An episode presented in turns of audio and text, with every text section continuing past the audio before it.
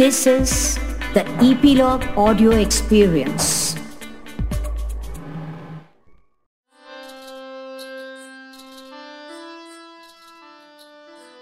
Folk कथा की दुनिया में आपका स्वागत है मैं हूँ रिया और मैं आपको इस पूरी दुनिया का सफ़र करवाऊँगी इस दुनिया में आपको कई अलग अलग किरदारों से मिलने का मौका मिलेगा, जैसे जादुई मयूर दयालु राजा, हंसती हुई मछली। तो आइए, कहानियों का सिलसिला आरंभ करते हैं। हमारे जीवन में ऐसे बहुत से पल आते हैं जब हमें लगने लगता है कि हमारी मेहनत का कोई फल ही हमें नहीं मिला और हम अक्सर हार मान कर निराश हो जाते हैं। मेहनत करना ही छोड़ देते हैं। परंतु असली जीत का स्वाद उन्हें ही मिल पाता है जो हार नहीं मानते और उम्मीद नहीं खोते। ऐसा ही कुछ हुआ गौरांग के साथ। आइए, जानते हैं एक सच्चे गायक की ये छोटी सी कहानी। कुछ समय पहले की बात है। एक गाँव में गौरांग नामक एक गरीब लड़का रहता था। गौरांग बहुत ही सीधा साधा सा लड़का था और सादगी से रहना ही पसंद करता था। वे अपने छोटे से घर में अपने मम्मी, पापा और छोटी बहन के साथ रहता था। वह सुबह स्कूल जाता और वहाँ से लौटकर घर के छोटे मोटे काम भी करता, जैसे कपड़े धोकर सुखाना, रोटियाँ बनाना आदि। वह बहुत अच्छा गाता और डफली बजाता था।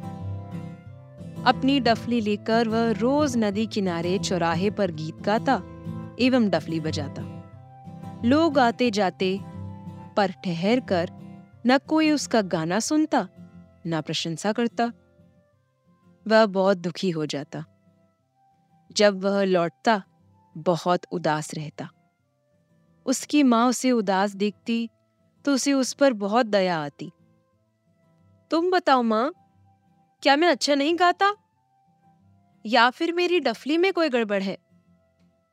आज तक एक भी दिन ऐसा नहीं आया जब लोगों ने मेरी प्रशंसा की हो। शायद मुझमें वो बात ही नहीं। गौरांग ने रोते हुए माँ से कहा। उसकी माँ प्यार से उसके सिर पर हाथ फेरा कर कहती, बेटा, निराश मत होना। अपना काम करते रहो। ईश्वर एक दिन ज़रूर तुम्हें सफलता देगा।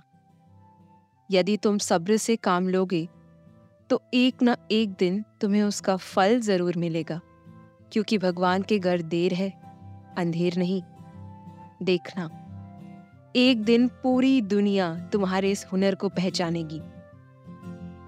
गौरांग झुंझलाकर कहता, माँ, मैं इतना अच्छा गाता हूँ, इतना अच्छा बजाता हूँ, फिर भी लोग मेरे गीत की कदर नहीं करते। आखिर कमी कहाँ रह गई, माँ? माँ कहती, बेटा, ये सब भाग्य का खेल है। किसी मनुष्य का भाग्य पत्ते के पीछे होता है तो किसी का पत्थर के नीचे। पत्ता हो तो हवा के झोंके से ही उड़ जाता है, पर पत्थर हो तो उसे उड़ाने के लिए तूफ़ान की ज़रूरत होती है। तुम विश्वासपूर्वक अपना काम करते रहो। ईश्वर तुम्हारा भला करेगा। शायद तुम ठीक कह रही हो, माँ। मैंने भी यही सुना है कि सब्र का फल देर से मिलता है, परंतु मीठा होता है, गौरांग कहता। माँ का वचन गौरांग में उत्साह सा ला देता और वह दुगनी जोश के साथ गीत गाता एवं डफली बजाता। गौरांग की माँ अपने बेटे को बहुत प्यार करती थी। उसके प्रति उसके हृदय में ममता का अथाह सागर हिलोरे मारता रहता था। और ज़ाहिर है, कोई भी माँ अपने बच्चे को कभी दुख या पीड़ा में नहीं देख सकती। गौरांग को ऐसे देखकर उनका भी दिल टूट जाता था, परंतु उन्होंने आज तक अपने चेहरे पर एक आँसू तक आने नहीं दिया था, क्योंकि वह नहीं चाहती थी कि उनका बेटा उन्हें रोते देखे। और दुखी हो जाए। फिर उम्मीद ही खो दे। वे चाहती थी कि वो अपने बेटे के लिए एक प्रेरणा बने और उसे हिम्मत दे।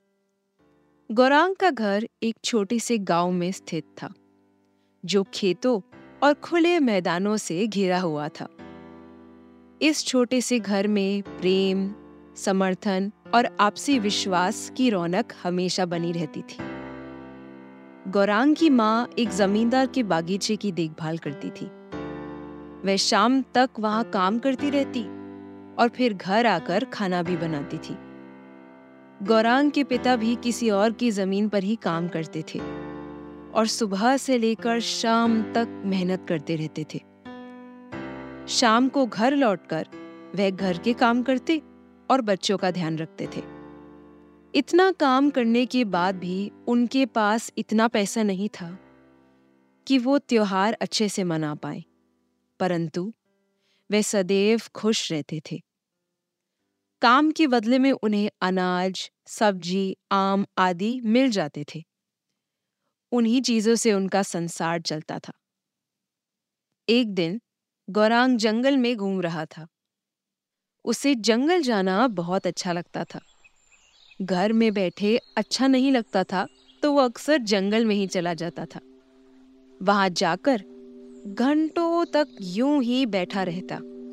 कभी अपनी डफली बजाता, कभी गाना गाता और कभी कभी पेड़ पौधों को यूँ ही देखता रहता। शांति में बैठकर प्रकृति का आनंद लेने में जो मज़ा आता है, उसकी तो बात ही कुछ और है। उस दिन गौरांग जंगल में गया तब वहाँ बारिश हो रही थी। इसीलिए वो एक पेड़ के नीचे ही खड़ा हो गया। बारिश के कारण सभी पेड़ पौधे और भी सुंदर लग रहे थे। गीली मिट्टी की खुशबू की तो बात ही क्या है? तभी उसकी नज़र एक घायल शिशु हिरनी पर पड़ी। वह दौड़कर हिरनी के निकट गया। देखा, उसकी एक टांग टूटी हुई है और उसके शरीर पर कुछ जख्म है। अरे, इस बिचारी की तो हालत बहुत खराब है। अब मैं क्या करूँ? यहाँ कुछ ऐसा दिख भी नहीं रहा है कि मैं इसकी गाव ढक पाऊँ। बारिश भी बहुत हो रही है। अगर इस बिचारी को ऐसे ही यहाँ छोड़ दिया तो इसकी हालत तो और बिगड़ जाएगी। इतनी बारिश में बिचारी कहीं जा भी नहीं सकती। उसने मन में सोचा। उस हिरनी को देखकर उसे दया आ गई। उसे उठाकर वह घर ले आया और अपनी माँ से कहा, लगता है किसी जंगली जानवर ने इसे घायल कर दिया। इस हालत में ये जंगल में रहती तो मर जाती, इसीलिए मैं इसे यहाँ ले आया। माँ ने कहा, बहुत अच्छा किया बेटा। गौरांग, उस शिशु हिरनी का अच्छे से ख्याल रखना। उसकी देखभाल दिन रात करना। सुबह उठकर वह उसके घावों को फटकरी के जल से धोने लगा। फिर वैद्य जी की जड़ी बूटी लगाता, पाव पे पट्टी बांधता, उसका खूब ख्याल रखता। वह उस हिरनी से काफ़ी गुल मिल गया था, पर पाँव ठीक नहीं हुए। वह लंगड़ा कर चलती थी। हिरणी से गौरांग को इतना अधिक लगाव हो गया था कि वह दीन दुनिया से बेखबर हो गया। अपनी माँ को भी गौर समझने लगा। इससे उसकी माँ को बहुत चिंता हुई। एक दिन जब गौरांग घर में नहीं था तो उसकी माँ ने हिरनी को जंगल में एक सुरक्षित स्थान पे छोड़ दिया। घर आने पर गौरांग ने अपनी माँ से जब हिरनी के बारे में उनसे पूछा तो वह बोली, मैं तो नहीं जानती कुछ भी। गौरांग के बार बार पूछने पर भी उन्होंने अनविज्ञता प्रकट की। गौरांग यहाँ अत्यंत दुखी हो गया। उसकी आँखों में आँसू आ गए। उसने डबडबाई आँखों से अपनी माँ से कहा, पता नहीं, उस बिचारी के साथ क्या हुआ होगा? अभी तो उसकी टांग भी ठीक नहीं हुई थी। वह तो ठीक से भाग भी नहीं सकती। जंगली जानवरों से वह कैसे अपनी रक्षा कर पाएगी? उसकी माँ अपने बेटे के दुख को देखकर दुखी हो गई। पर उसे सच्चाई बता नहीं पाई। उधर गौरांग खाट पर बैठा केवल आँसू ही बहाता रहा। उसने खाना भी नहीं खाया। रोते रोते रात बीत गई। सुबह पीड़ा से व्यथित हो उसने अपनी डफली उठाई, चौराहे पर गया और अत्यंत तल्लीन होकर गाना गाते हुए डफली बजाने लगा। डफली बजाने में वह इतना तन्मय हो गया था कि उसे समय का कुछ ध्यान ही नहीं रहा। जब उसने गाना समाप्त किया तो देखा कि आसपास भारी भीड़ इकट्ठी है और उसके सामने सिक्कों का ढेर लगा हुआ है। वाह वाह, करते हुए लोग तालियाँ बजा रहे थे। वहाँ खड़े एक आदमी ने कहा, बेटा, तुम में बहुत हुनर है। तुम्हारी आवाज़ सुनकर मन को बहुत खुशी हुई। देखना तुम जीवन में बहुत आगे जाओगे, बहुत तरक्की करोगे और अपने माता पिता का नाम खूब रोशन करोगे। बस मेहनत करना कभी मत छोड़ना। गौरांग को लगा कि वह कोई सपना देख रहा है। वह अवाक चारों ओर देखता रहा। धीरे धीरे भीड़ छट गई। तब उसकी मदहोशी टूटी। सामने पड़े सिक्कों को समेटकर वह अत्यंत प्रसन्नता पूर्वक घर पहुँचा।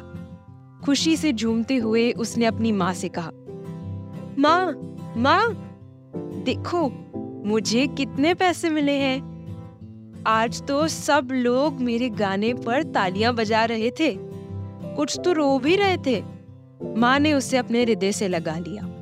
फिर बोली, बेटा, जब भी मैं तुम्हारा गाना सुनती हूँ तो मुझे लगता है कि जिस दिन तुम गाने में डूब कर लोगों की परवाह किए बिना गाओगे, तब तब तुम्हें अपनी कला का सही सम्मान मिल पाएगा। आज तुमने अपनी हिरणी की याद में सब कुछ भूलकर डफली बजाई और गाना गाया, और वह गाना लोगों के मन को छू गया। आज से तुम एक सच्चे गायक हो। गौरांग अपनी माँ से लिपट कर रोने लगा। इस कहानी से हमें ये सीख मिलती है कि हमें मेहनत करना कभी छोड़ना नहीं चाहिए। यदि हमारा मन सच्चा है और मेहनत की है तो आज या तो कल उसका फल ज़रूर मिलेगा। सबसे ज़्यादा आवश्यक है सब्र से काम लेना। गौरांग की ही तरह हम सब में कोई ना कोई खूबी ज़रूर होती है। जैसे नाचना, खाना पकाना आदि। अपनी उस खूबी को खोजिए और हमें उसके बारे में ज़रूर बताइए। हमारे साथ ईपीलॉग किड्स इस इंस्टाग्राम हैंडल पर शेयर कीजिए। और नए एपिसोड्स को सुनने के लिए फोक कथा को ईपीलॉग मीडिया ऐप पर सब्सक्राइब करना ना भूलिए। तो चलिए, अब मैं आपसे मिलूँगी अगली फोक कथा में।